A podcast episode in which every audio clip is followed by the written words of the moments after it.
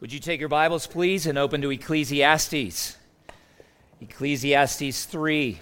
If you're using one of the Bibles from the seat rack in front of you, you will find Ecclesiastes 3 on page 554.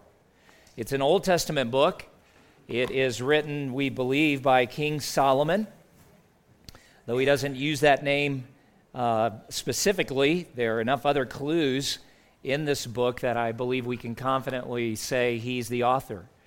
We began a series in Ecclesiastes just a couple of weeks ago. If this is your first time at Gospel Hope, we try to open God's Word week by week and typically are doing book studies, books of the Bible, both Old and New Testament.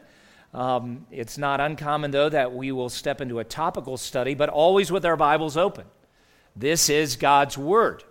He breathed it out for us and it carries the authority of God Himself. And it's a great privilege for us to have copies of God's Word in our language. We sometimes take that for granted. Uh, but what a gift God's Word is to us. And so we want you to follow along as we study our way through the end of chapter 3 and then actually all of chapter 4. If you do not have your own copy of the Bible, we would be delighted if you would just keep the copy that you just took out from the seat rack. Um, make it your own, read it, learn it, uh, jump into one of these growth groups, and uh, because all of those are built around God's Word, and we believe these are the words that give us life. Uh, so it is a great treasure for us. I'm thankful for Dean and Wendy and the other growth group leaders. Uh, you, I think you mentioned you had 20 seniors there this past Thursday. So we're thankful for that. And, um, you know, my wife doesn't like the fact that I now qualify for all kinds of discounts. I tried her to get her to go with me to take advantage of some, but, you know, somehow Denny's is not appealing to her. Uh, so her time is coming, though. And um, yeah. So you, uh, you can encourage Kristen to relax with that. Like, it's, it's a good thing. No, we are thankful for our growth group leaders, and we're still on the front side of launching those. And if you are not yet a part of one, please, please sign up. Come visit. Uh, you're not obligated uh, just because you show up one time, but I think you will find not only an opportunity to be in God's Word, but to build relationships. Uh, Kristen and I are helping to lead the meaning of marriage, and uh, we've got a good crew that have joined us. We even have several singles who are part of it, and the study is actually designed for both married and single people alike just to explore God's design uh, for the covenant of marriage. So, all kinds of opportunities for you, and uh, we'd love to show you how you can get connected to one. Remember that Solomon is giving us what he calls goads and nails. Uh, the goads uh, are those prods. That would be a, a more modern uh, word that we could use. Uh, goads are designed, prods are designed to get uh, sometimes animals moving in a direction they don't want to go. And there are things in life that God has built into our experience that are designed to get us moving in the direction He knows we need to go. And Solomon has been identifying some of those goads uh, in life that we all experience. He's also drawing conclusions along the way. These are conclusions of wisdom and uh, counsel and advice for us. Those he describes as nails, firmly fixed, like the nails out back that are holding our new building together, like the old nails that are still holding up the, the framework of this building behind those walls and such. They're really important for life. And if you want to build the kind of life that will stand the test of time, that will stand the stress and strain of this world we live in, you need to have God's wisdom. And that's what the nails are.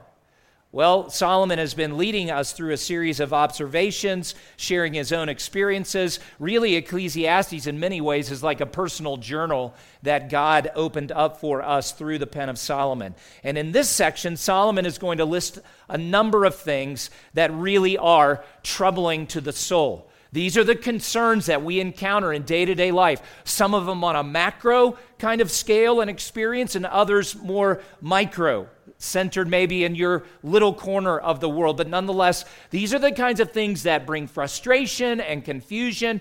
And even for those of us who follow God and want to serve Him, we sometimes say, God, if you are sovereignly in control, as we were looking at last week, why do you allow? Why do you permit? Why don't you bring punishment or justice or judgment upon the bad guys of the world? So we're all wrestling with a number of questions. Now, some, Solomon had his eyes open to the world around him, just like you and I do.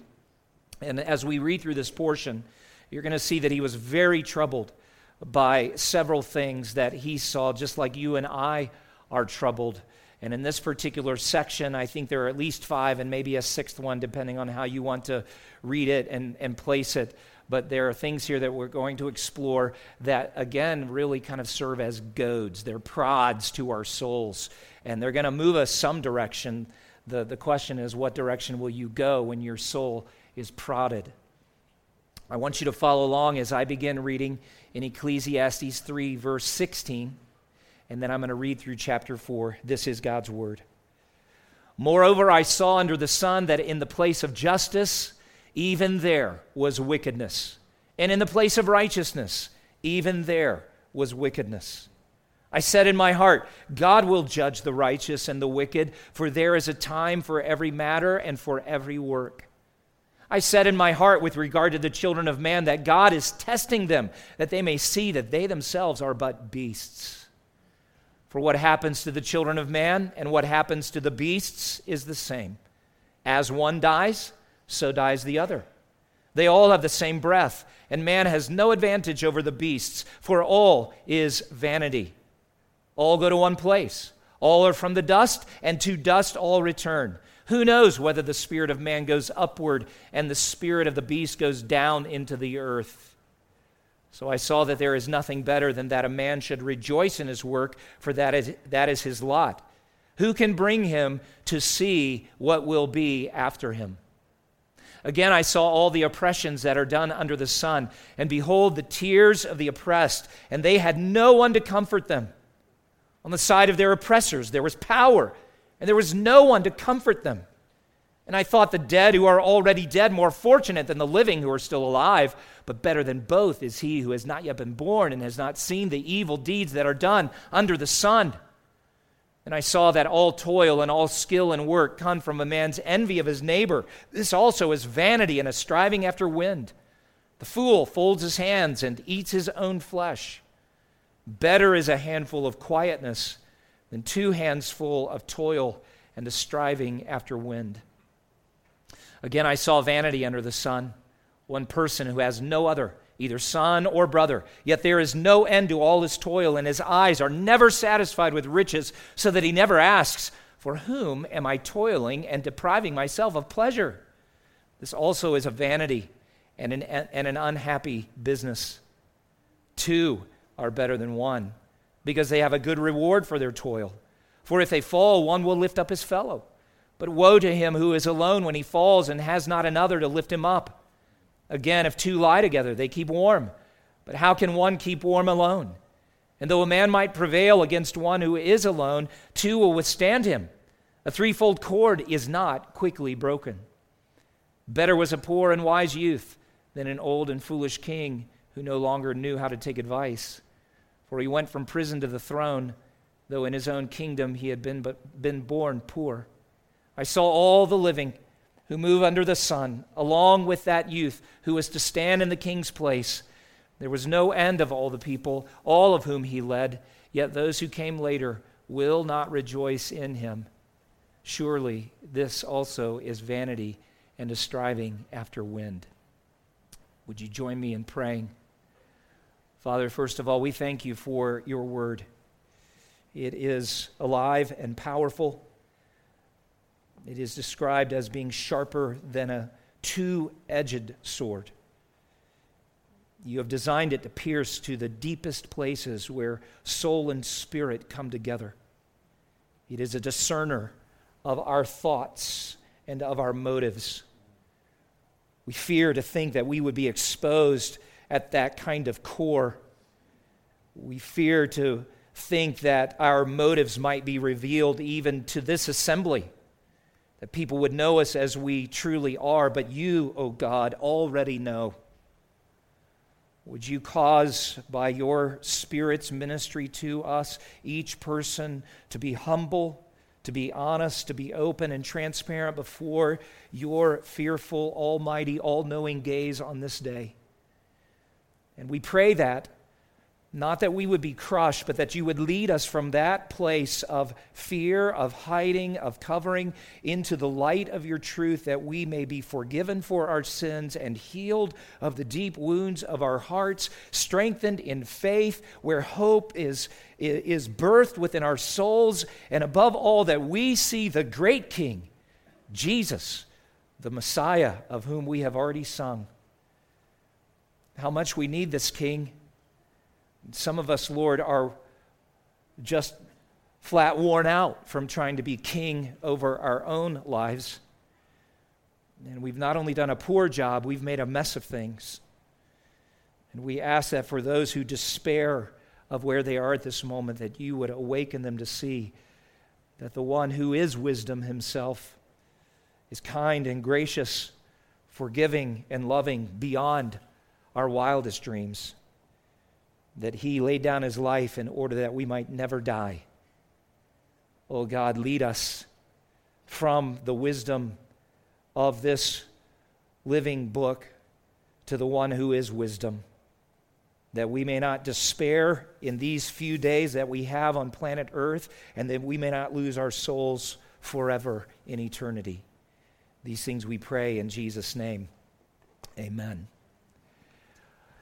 want to summarize the five goads uh, as I see them in this portion of the text and see if you don't agree with Solomon uh, that these are really difficult things. These are deep concerns for us as we experience them in life. Go back to verse 16 with me and note with me, first of all, that there is the corruption of justice. Solomon says simply, I saw under the sun that in the place of justice, even there was wickedness, and in the place of righteousness, even there was wickedness. Now, justice would be what we all know the courts are supposed to represent. It should be the place where there are decisions that are based on law, where legal actions and even legal suits are carried out with fairness and equity. And the word righteousness has to do with then doing what is right in light of the law. And isn't it interesting that the most powerful king of that day, Solomon, is saying that as he has moved through the world that existed, he was observing great wickedness in those institutions where there ought to be fairness and equity and right. Do you know that between 1985 and 2015, in our country, in the federal court system, there were 57,000 corruption cases that were tried? I did a little math. That's about five a day. And that's just the ones we know. Imagine what's taking place outside of the courts. We feel this. We know this in our hearts. The, this article that I found that gave the statistic went on to say that a comprehensive analysis revealed that fraud and bi- bribery dominated the types of conduct underlying those criminal cases, accounting for 76% of the, uh, the lead charges in those cases. But there were also two other areas, uh, those being extortion and conspiracy. And so those four fraud, bribery, extortion, and conspiracy to the tune of 57,000 cases that actually made it into court. Just Friday, I think it was Friday, wasn't it, that New Jersey Democratic Senator Robert Menendez uh, was the subject of a 30, 39 page bribery and corruption indictment. You know, and people read that, and, you know, one side of the political uh, spectrum goes, oh, yeah, it, it, I mean, we're just chasing our tails as a culture because there are other Republicans who have been prosecuted and, and will be. And, and we all point a finger at the other side. And wouldn't you love to see somebody just stand up and own it and go, you know what? I am a criminal. and I'm casting myself at the mercy of the court and of this nation. I've begged God for forgiveness. I'm begging for you for forgiveness. I'll pay back what little I can of what I've stolen and plundered and, and the ways that I've exploited from you. I feel deep shame, and I'm begging God for mercy, and I beg you for mercy. But th- th- we're, we're all cynical enough at this point, like, not going to happen. That's because there's a corruption, or I should say, there's a corruption in the justice system because there's corruption in our hearts. We hear reported almost every day, or the phrase used, the weaponization of the justice system. Probably is. Sure, it is. I find myself becoming increasingly skeptical about our own courts This is more than a frustration for us because we are also painfully aware that it seems even more frequently in our day the innocent suffer for crimes they not, have not actually committed, and then guilty ones go free, not even so much as a slap on the wrist. What, what, what's happening? God is actually letting us experience the consequences of living life apart from Him. The corruption that Solomon saw in the justice system, the corruption that we see in our justice system, is actually a symptom of a soul issue.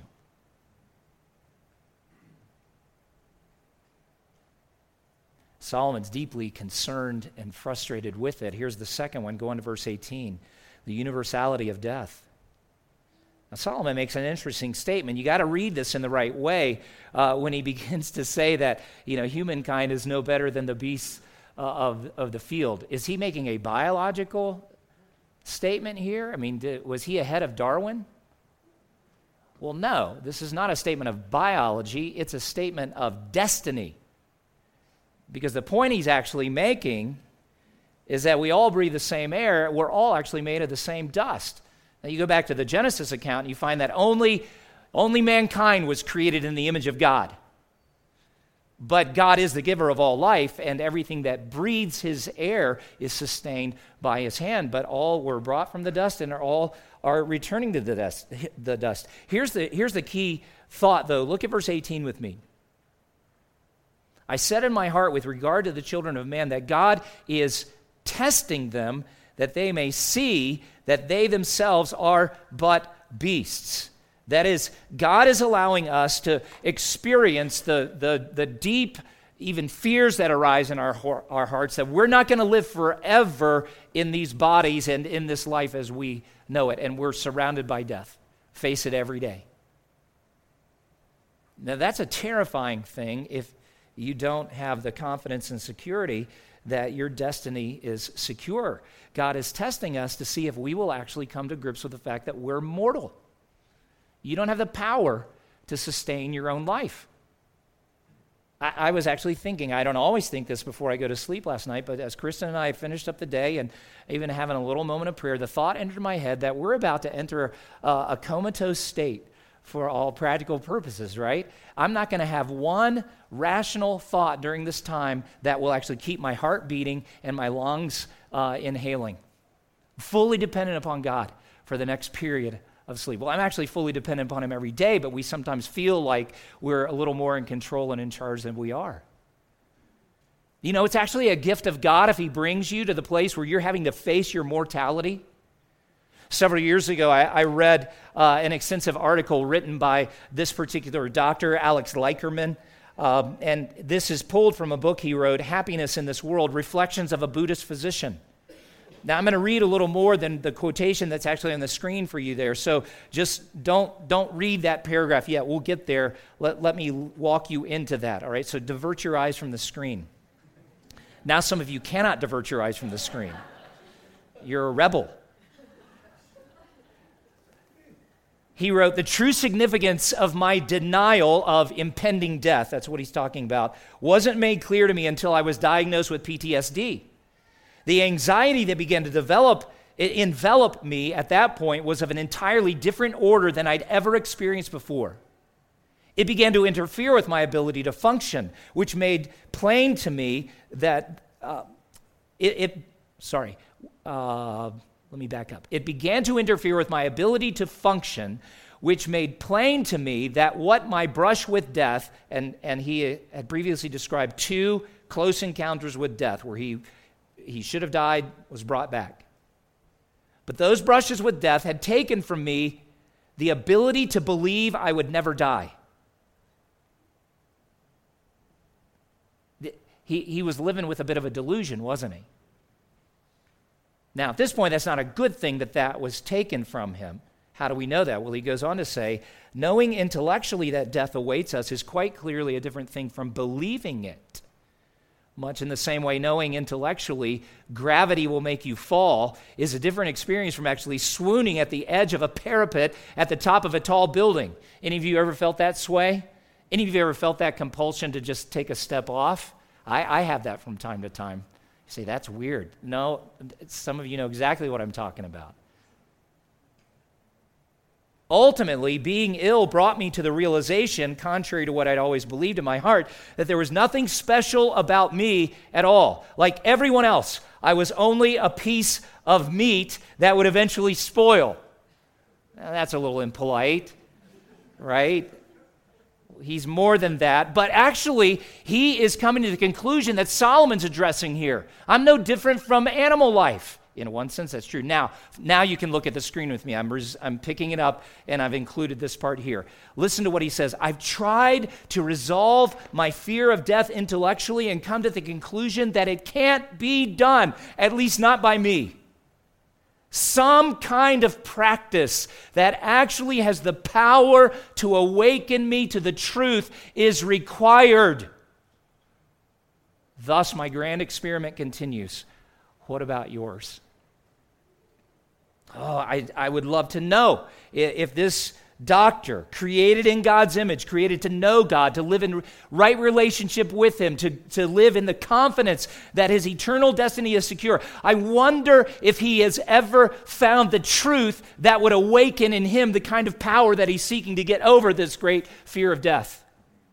I suspect there are some of you here right now who would say, if you were really honest, yeah, I'm terrified of death too because I don't know what happens.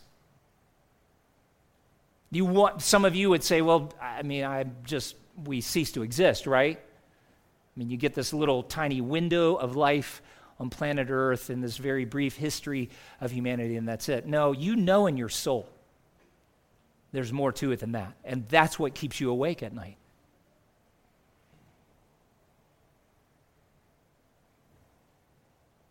Go to verse 21. It's been translated as a question, and I, th- I, think that's legitimate, but if it just remains as an unanswered question, Solomon writes, Who knows whether the spirit of man goes upward and the spirit of the beast goes down into the earth? Well, can that be known? Actually, there's good news because by the end of this book, in chapter 12, first of all, in verse 7, Solomon does say specifically, the dust returns to the earth as it was, and the spirit of, of a person returns to God who gave it. So he knows. And then he goes on to write in chapter 12, verse 14 For God will bring every deed into judgment and every secret thing, whether good or evil. Oh, yeah, there is life beyond planet Earth. But the universality of death is a goad designed by God to get all of us thinking what happens after this life? What is my ultimate destiny? Now, here's the third one the abuse of power. Look at chapter 4, first three verses. Solomon says, Again, I saw all the oppressions that are done under the sun, and behold, the tears of the oppressed, and they had no one to comfort them. On the side of their oppressors there was power, and there was no one to comfort them. It's a great frustration of our hearts, isn't it, that wicked people do seem to possess the greatest amount of power on planet Earth. And the word oppressions has to do with any hardship or difficulty that, that one person creates in the life of another for the purpose of gaining an advantage, sometimes over that individual specifically, but sometimes just an advantage in life.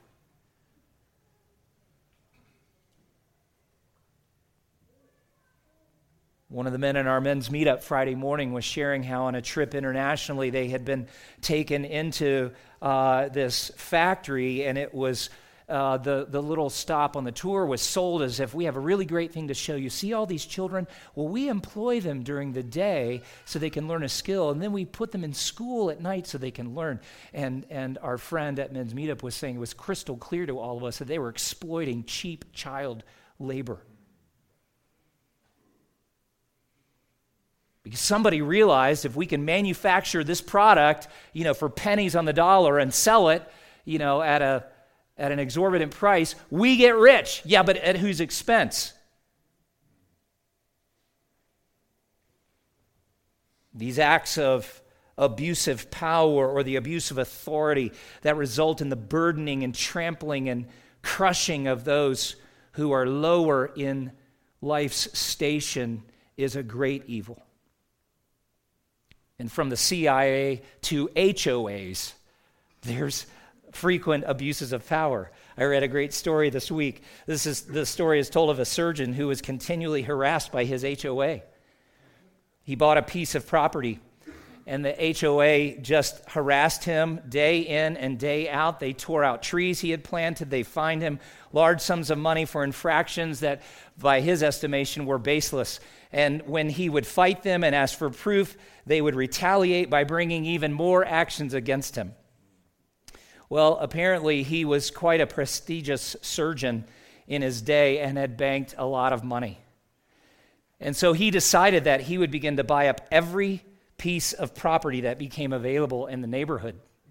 He, over a year, he bought multiple plots that, and, uh, that came on the market, and he put them in the names of different businesses that he owned so it would not be evident uh, to the, the HOA leadership that he personally was behind all of that. He didn't want to raise any suspicions. And then one day, when he owned a majority share uh, of that neighborhood, he walked into the HOA meeting, put the legal paperwork on the table, demonstrated that he was the majority owner, and disbanded the HOA on the spot.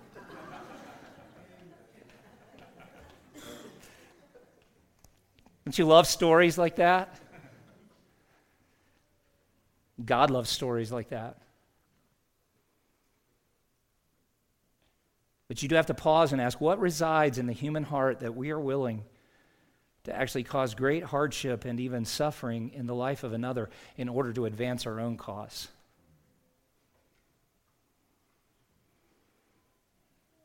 There may not be anybody here who's guilty of of this kind of abuse of power on a macro scale, but we're all guilty on a micro scale, aren't we?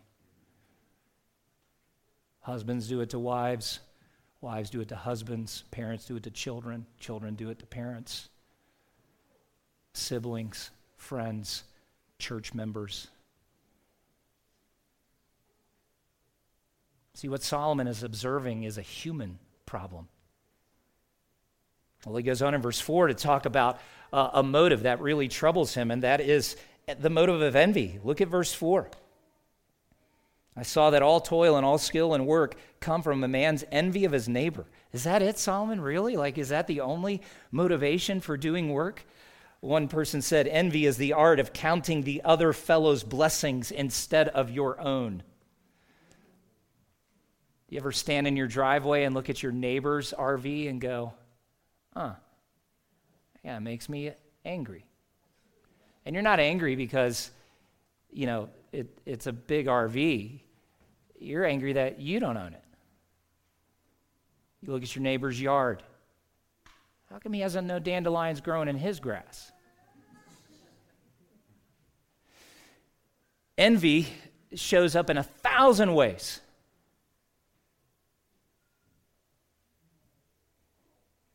And envy is actually a sin defining it in a technical sense, it's a state of ill will, ranging even to anger, based on a perceived advantage or a desire for some kind of exclusive access to material possession or even a relationship. It goes hand in hand with the abuse of power and exploitation, doesn't it?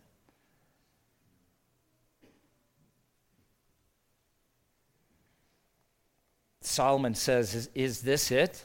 Is this, the, is this the compelling motive for all of us who are working so hard, toiling with all of our skill in the work that has been put before us. Look at verse 5. The fool folds his hands and eats his own flesh. What's that all about? Well, there are a couple different ways we could go, but it seems to indicate that there are some who simply withdraw from life. Perhaps it's because they got so burned by the rat race itself that, that they're like not doing this anymore. But Solomon describes them as foolish uh, because they have totally withdrawn. And one author even writes of this idleness that it eats away not only what this individual has put, uh, what this individual has, but what he is. Eroding his self control, his grasp of reality, his capacity for care, and in the end, his self respect. The envy of neighbors. Well, the fifth one, verse 7 isolation from others. Solomon writes, Again, I saw vanity under the sun, one person who has no other, either son or brother. And those would have been really key relationships uh, in this ancient time. Yet there is no end to all his toil, and his eyes are never satisfied with riches, so that he never asks, For whom am I toiling and depriving myself of pleasure? It's a great question to be asking. What causes this isolation and removal from the relationships of life and even the pleasures of life? Well, Solomon names it. His eyes are never satisfied with riches. He is hungry for material possessions. He is hungry for the resources that uh, lie at his fingertips. And so he's paid a price, hasn't he? He's paid a terrible price for this because there are no substantial relationships that he could ever pause for a moment to enjoy. And I was thinking as I was looking at this last night, it's Charles Dickens' Ebenezer Scrooge. But I wonder if this is you.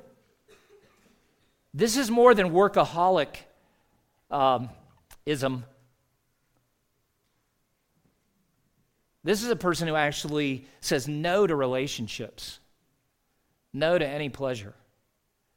So driven by this desire that may be fed in part by envy, that may result in the abuse of power and the oppression of others. We don't know exactly how it works out, but you begin to see that, that all of these kind of begin to meld together and at least intersect at, at several different points. Isolation from others. You know, you were not created to live in isolation. So, what do we do with these scenarios? And if God is prodding us, with these concerns and frustrations, where does he want us to go? Well, in the immediate text, I think there are at least three nails that we'll identify from this passage. And again, I, I, think we could probably say, oh, there's a fourth one, and that, that looks like a fifth one, and maybe a sixth one. But we're going to focus on three. And the first is this the nail of coming judgment.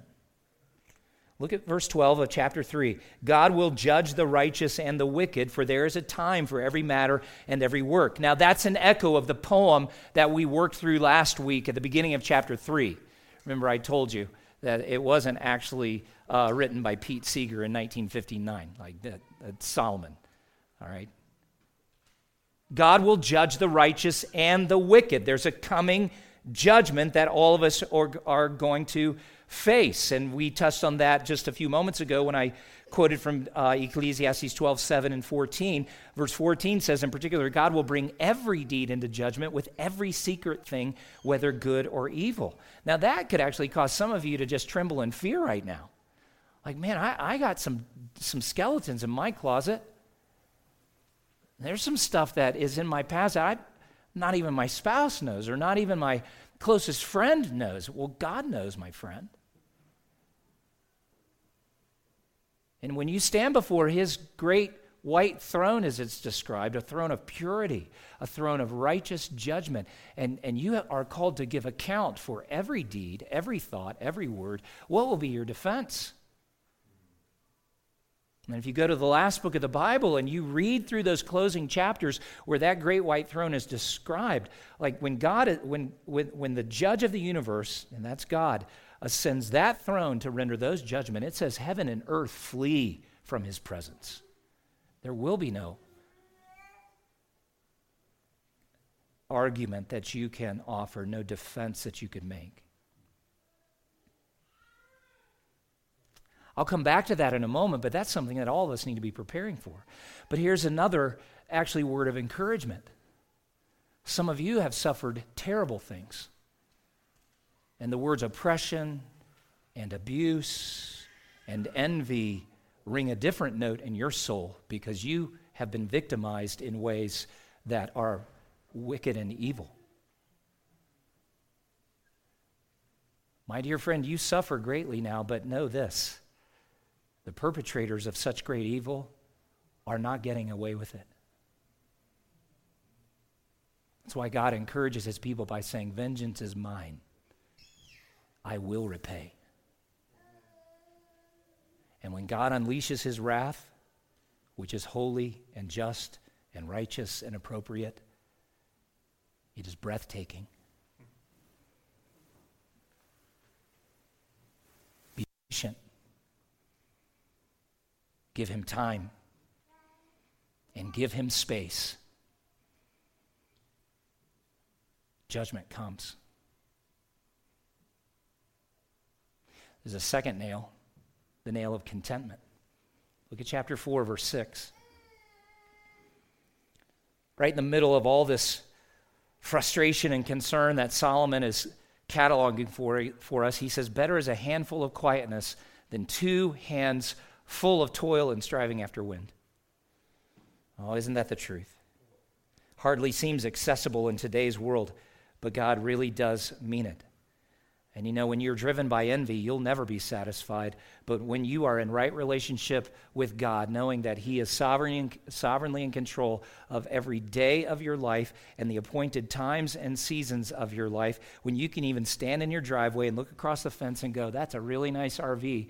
And then you turn back to your driveway and there's no RV in, in parked, you know, on your concrete pad, even though you might say, Lord, I'd like to have one one day. But you know, because you're in right relationship with Him, it's good. And you really can be content. Hundreds of thousands of saints have gotten this point through the ages. And those of you who know God in that intimate and personal way, who know the power of, of Christ's life at work in you, the removal of your sin, the removal of your guilt, the removal of your shame, where you know the joy of being in right relationship with the God who created you, and your life is not perfect, but you just have this sense day in and day out I'm right where I need to be. And there's God, ever present, ever blessing, always faithful. You know what Paul means when he says to Timothy, godliness with contentment is great gain. And then Paul goes on to say, We brought nothing into the world, and we cannot take anything out of the world. I wonder if Paul had been reading Ecclesiastes. And then he says in verse 8, If we have food and clothing, with these we will be content. Now, that's foreign thinking for some of you. You're like, man, was Paul a crazy man? No. He was actually a brilliant man. A man who had suffered greatly because he followed Jesus, yet he's writing some words of encouragement to his son in the faith, Timothy, to say, Timothy, listen, keep the right things in the right place. Don't get swept up into the, what this world tells you. You know what? This is a real challenge for most of us because we grew up in the advertising age. And most of us were born after television was invented, and you have seen thousands upon thousands of messages designed to make you discontent with your life. And some of you stood in the closet this morning and said, That, that outfit is, is two years old. And I think I actually wore it four Sundays ago. I can't wear that again today. And, and part of what you've been conditioned to believe is that other people really pay attention and notice that, and they go home and keep records. yeah, Kristen had that sweater on five weeks ago. What's her deal today? Now, maybe there's some of you who do that, but like, oh, bless your heart. R- repent of that. Be done with it. So we've been conditioned to believe that our lives are not perfect, that they're not satisfying, that they're not fulfilling. We need more. And you know, what we're told is we need more and more stuff.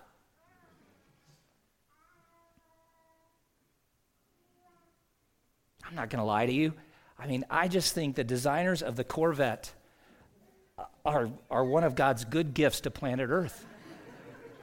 there aren't too many models that I don't look at and go, oh, that's awesome. And some of the newer models that are on the streets now, I'm like, are you serious? I, I didn't think you could make it better, but you did. Oh, oh, how good my life would be if I could drive one of those. I mean, if I could own one. Like, think of what pastoral visitation would turn into. Mm. You're laughing because you know in your heart, as I do, like, that's ridiculous.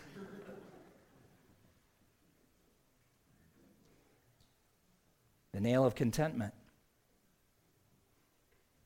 To have God is to have everything.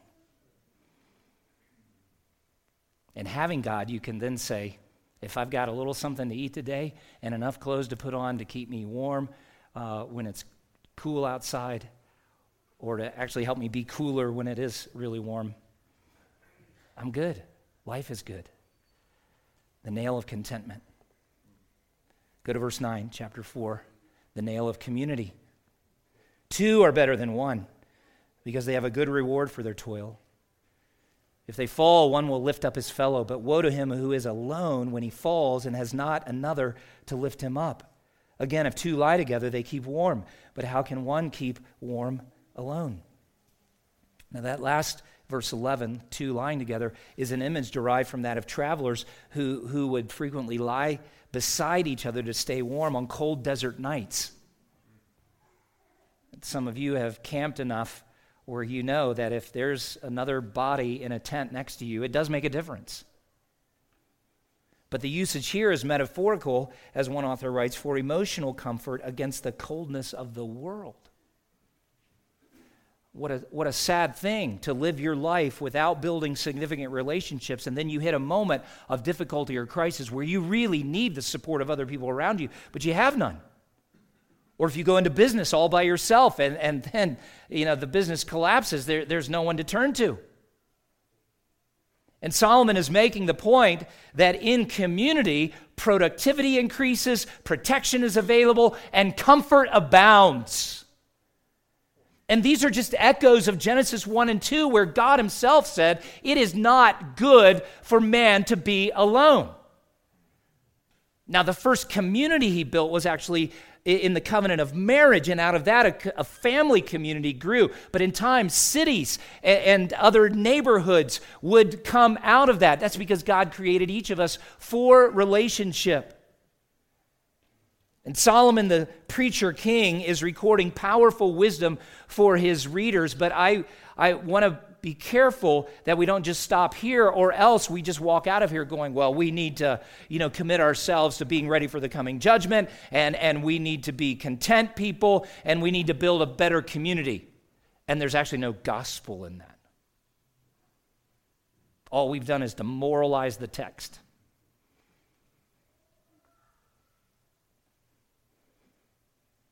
And even Solomon wisdom, Solomon's wisdom is designed by God to push us beyond some of the specifics that Solomon recorded uh, in this book.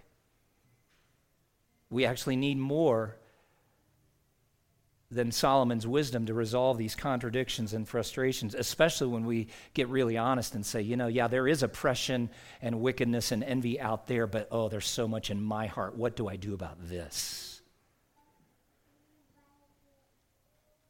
Well, remember, the Bible is one story. 927 years after Solomon, another king arrived. And in Matthew 12 42, that king was speaking on a particular day, and he said to the crowd around him, Behold, something better than Solomon is here. That's King Jesus. And he came to end the oppression and the envy and the wickedness in the justice system, but he, he did it by a different wisdom altogether. It's what the Apostle Paul called the wisdom of the cross. Would you turn to 1 Corinthians 1 for just a few minutes here in conclusion? Because, my friend, what you and I need is not just a better book of wisdom to live by.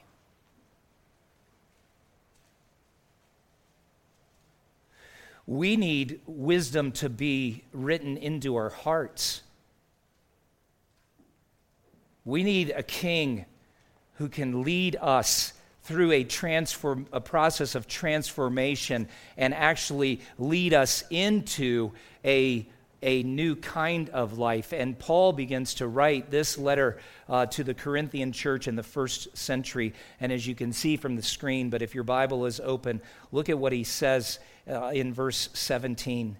Christ did not send me to baptize, but to preach the gospel, the good news, and not with words of eloquent wisdom.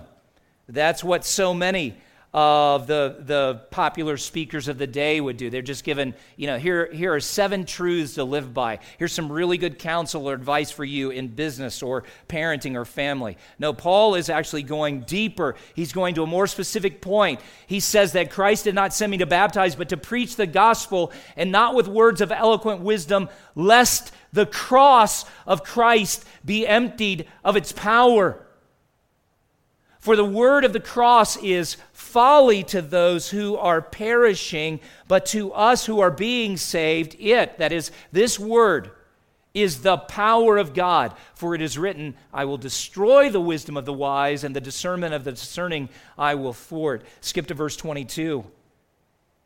For Jews demand signs, and Greeks seek wisdom, but we preach Christ crucified a stumbling block to Jews and folly to Gentiles. And can we pause right there? Why was that a stumbling block for Jews? Well, because remember, they, they are representative of really religious and it caused them to stumble because it negated all the self righteous credits that they had accrued by their obedience to the law and by their observance of the traditions that had been passed down and, and, by showing up at the synagogue on the Sabbath and the temple when those annual feasts rolled around. They were so religious and so zealous and so committed to their moral codes, but there was no relationship with God in their hearts. And so Paul and others show up and preach this good news of a crucified Savior and a gift of righteousness that's by faith alone, and they just fall flat on their faces over it and say, No way. Well, then he says it's foolishness to Greeks. Well, those are the non religious. Because again, the gospel message just seems so outrageous. Like, you people believe that God showed up in flesh 2,000 years ago and lived some kind of life and, and did ministry and performed miracles for 30 years, and then he went to the cross and he died this death that you all say was a, substitute payment for your sins, and by that death, God. Uh, God forgives people who repent of their sins. I mean, it just seems like the most outrageous, ridiculous, foolish story. But yeah, that's exactly what the gospel is. And that's why Paul goes on to write these beautiful words, but to those who are called, that is, those who are hearing the divine summons, who hear God's divine summons to say, Leave your evil, leave the oppression, leave the envy, leave the frustration of life, come to me. That's the, that's the call. Both Jews and Greeks, and isn't it good that God is not a respecter of, of, of classes or groups of people. It's like this, this universal call that goes out. What does he say? Christ, and it's helpful to insert the little word is. Christ is the power of God and the wisdom of God. And this is the only wisdom that saves. Do you know at the cross, every one of these goads that frustrates and concerns and discourages us is actually resolved. You say, How so? Well, Christ suffered the greatest injustice the world has ever known as he was punished for our sins. But there was a divine purpose and, a, and an eternal good that was being worked because at the cross, as Jesus bears the ultimate oppression and exploitation, as he, has, as he is stripped of all personal dignity and even physical covering, as he is laid bare before the masses to be mocked and ogled and even exploited for those Roman political causes causes or the Jewish religious purposes as he is bearing the hideous shame of the Jews and Romans alike. Through this cosmic injustice, God's justice is actually being accomplished because in Jesus, he is punishing your sin and mine and the sins of a thousand generations before and the sins of a thousand generations that may come after us. And stunningly, we receive not condemnation for our sins when we come to the cross, but we actually receive the comfort of God's forgiveness for Christ's sake. We are forgiven all of our oppression and evil and wickedness and sin.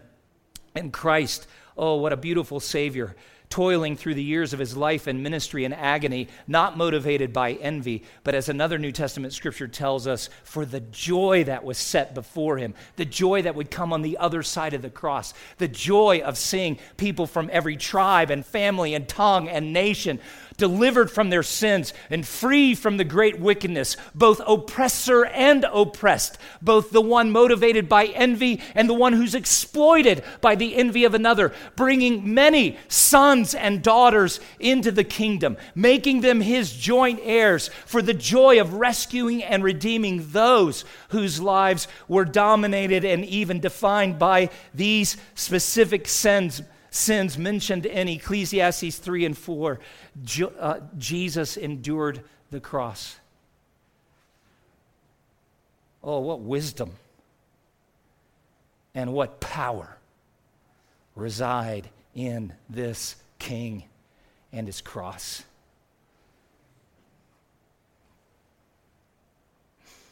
Indeed, something better than Solomon is here. Do you know him? I mean, do you know him intimately, personally? You see, if we go back and ask these three questions, which flow out of the, this portion we've just looked at, the only way to say, Yes, I'm prepared for the coming judgment, is if you know Jesus personally, intimately, savingly. The only way you can say, Yeah, I'm truly content, is if you're in right relationship with this same King. Say, I know him as my Savior, know him as my Creator, trusting him as my shepherd. The only way you can answer that third question, are you really connected in community, is if you are first united to Jesus, this, this spiritual, mystical, real, vital union with Jesus that results in a community of faith. That's what makes this local church and so many others so beautiful. Imperfect as we are, all of us, at least the, professing, those who truly profess and know what I'm talking about, all of us are united to Jesus, which in turn unites all of us together. That's the kind of community that God created you for.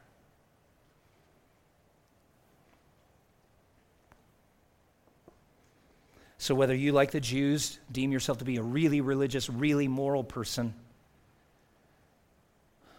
or like the Greeks that Paul spoke of here in chapter 1, who would say, yeah, religion's not my thing, but I, yeah, I'm after the wisdom and knowledge and understanding of the world. You need Jesus. Just plain and simple. Would you bow your heads with me, please?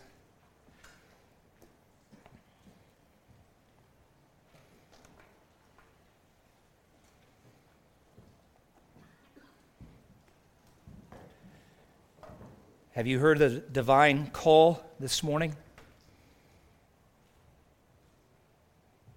God the Spirit has spoken very clearly to some of you, I'm confident. He's called you to turn away from your sin and to turn in faith to Jesus. For some of you, that this may be the very first moment you've heard that call. Oh, dear friend, answer it from your heart. say, God, here I am. I don't know what all this means, but I'm sure that I need to stop being king of my life. And I'm sure that I need to turn my back on some really wicked things, and I'm turning to you in faith. Just speak that out from your heart to Him. There are others of you who you actually began that journey of faith many years ago, but you've stepped off this path of faith and obedience. And you've taken some control back. And this morning, God used His word to bring a conviction that your motives are askew, and maybe it's envy itself. You're working hard and toiling not because you've found contentment in Jesus, but you want your neighbor's stuff and you actually want more than what your neighbor has. Maybe that's the particular thing that God is saying turn away from it, turn back to me. There might be others who would say, you know, I've experienced some really difficult things and I've been determined to take vengeance into my own hands or to, or to set this world straight. And it's not actually a, a humble act of faith, it's actually an effort to regain control of your life. It, in one sense, you're just trying to be king over the hurt. And the king who went to the cross invites you to come to him this morning and release that hurt into his perfect, powerful, loving hands. Will you do that? Whatever your need is, friend, whatever call God is issuing in your soul right now, listen to it, believe it, and respond in faith. Now, for some of you, it may mean that we need to have a follow up conversation, and we can do that after the service this morning. Or you may say, I'm going to need more than you know, 15 or 20 minutes. Then great. Let's find a time that we can meet this week. We can fit it into your lunch break. You can find a time when you are free to think and talk and share and open the word together. It's such a joy for us as a church family to have conversations like those. And we want to extend that to you. So it's not just me, although I'm happy to do that personally. Know that I'm not the only one around here. And it's not even just our, our, our pastor elder team. But let's talk after the service and figure out where you are, how we can serve you and help you and bless you. And please give us the privilege. Father, as we hear your voice, as we respond in faith, seal to our hearts your good and gracious work. Don't let us go our own way. Don't let us return to the wisdom of our own hearts or the wisdom of this world. But we pray that you would secure us to the King of all wisdom. We pray these things in Jesus' name. Amen.